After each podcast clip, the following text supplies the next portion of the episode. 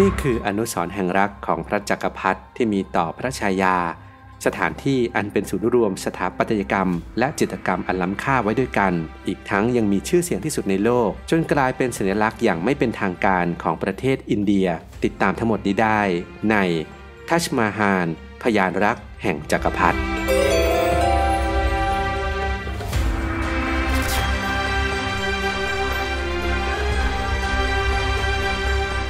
1. ทัชมาฮานพยานรักแห่งจักรพรรดิ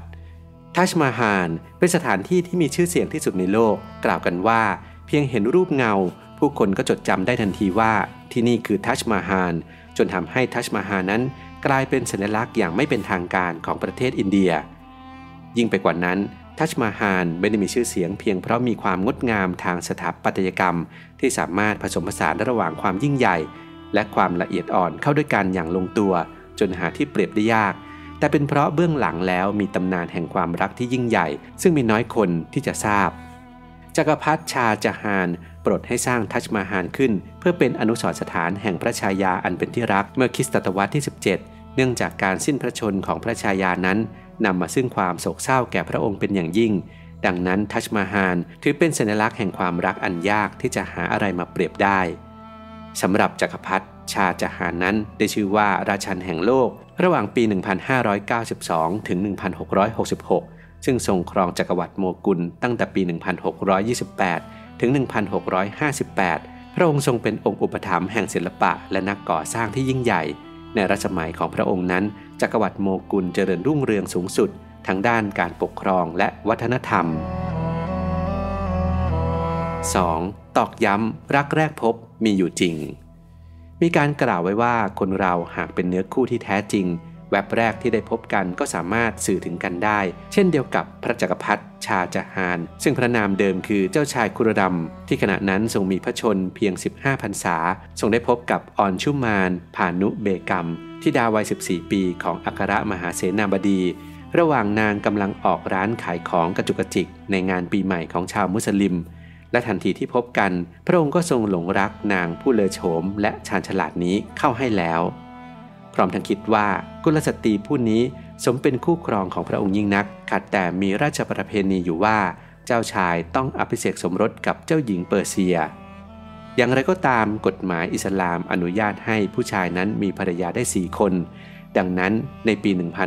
1612 พอได้มงคลเลิก เจ้าชายก็ทรงรับนางมาเป็นชายา พิธีอภิเษกสมรสครั้งนั้น กินเวลายาวนานถึง 5 ปี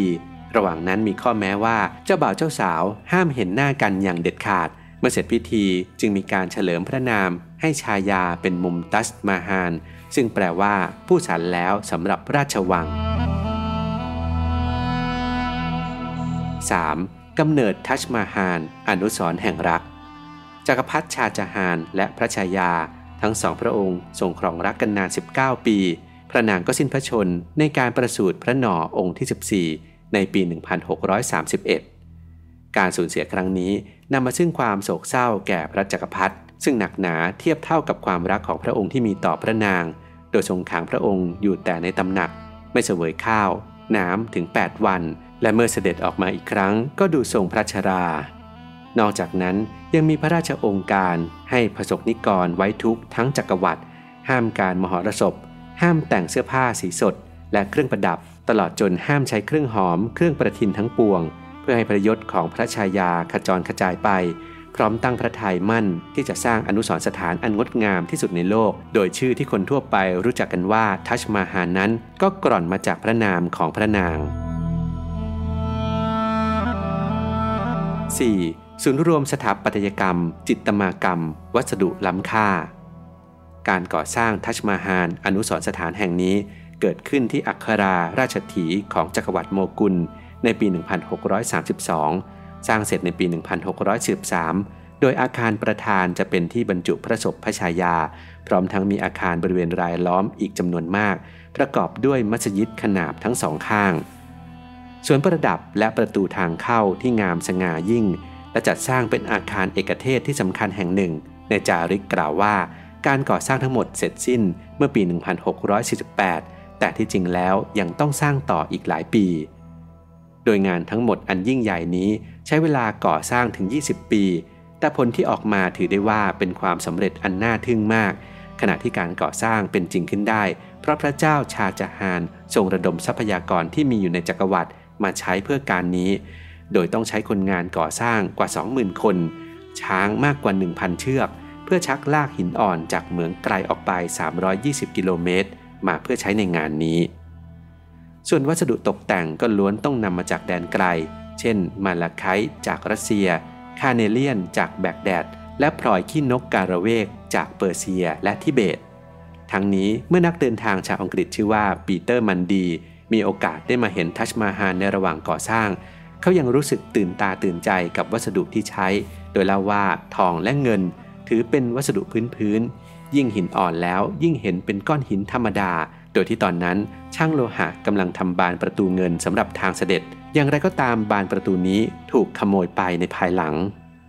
ขณะที่ช่างไม้ ช่างปูน ช่างประดิษฐ์อักษร ช่างอัญมณี และช่างฝีมืออื่นๆ ต่างร่วมแรงร่วมใจ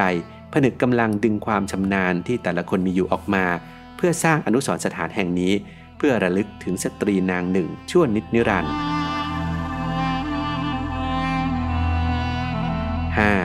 ทุกสัดส่วนออกแบบให้ล้อตามกัน ทัชมาฮานกับมัสยิดทรายสองหลังทั้งซ้ายและขวา พร้อมทางเดินที่ทำจากหินอ่อนรายรอบ สนใจเปรส เรียงขนาบสระน้ำสะท้อนภาพทัชมาฮานให้เห็นเป็นเงาอยู่ในน้ำอย่างงดงาม โดยตัวสระน้ำจะทอดยาว ดิ่งสู่ตัวอาคาร ดึงสายตาของผู้มาเยือนให้ต้องก้าวต่อไปสู่ส่วนฐานขนาดมหึมาที่รองรับตัวอาคารสุสาน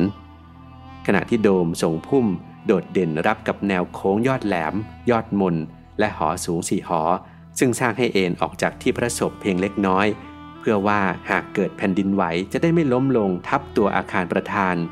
ความงามของทัชมาฮานยิ่งเพิ่มทวีขึ้น ด้วยแสงสีม่วง สีชมพู และสีทองทรายอ่อนเข้มต่างกัน ส่งให้อาคารทัชมาฮานดูราวกับลอยอยู่บนฟากฟ้า ท่ามกลางหมอกในยามเช้าเลยทีเดียว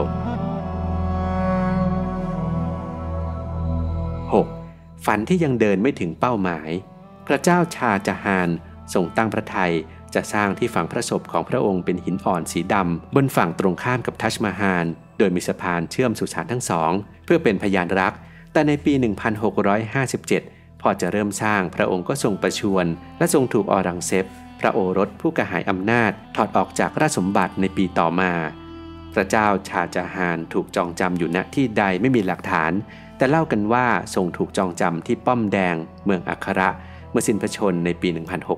1666 จึงได้อัญเชิญพระศพไปฝังณสถานที่ซึ่งเป็นผลงานชิ้นเอกของพระองค์ อยู่เคียงข้างพระชายาอันเป็นที่รัก และผู้ทรงเป็นแรงบันดาลใจให้เกิดอนุสรณ์แห่งนี้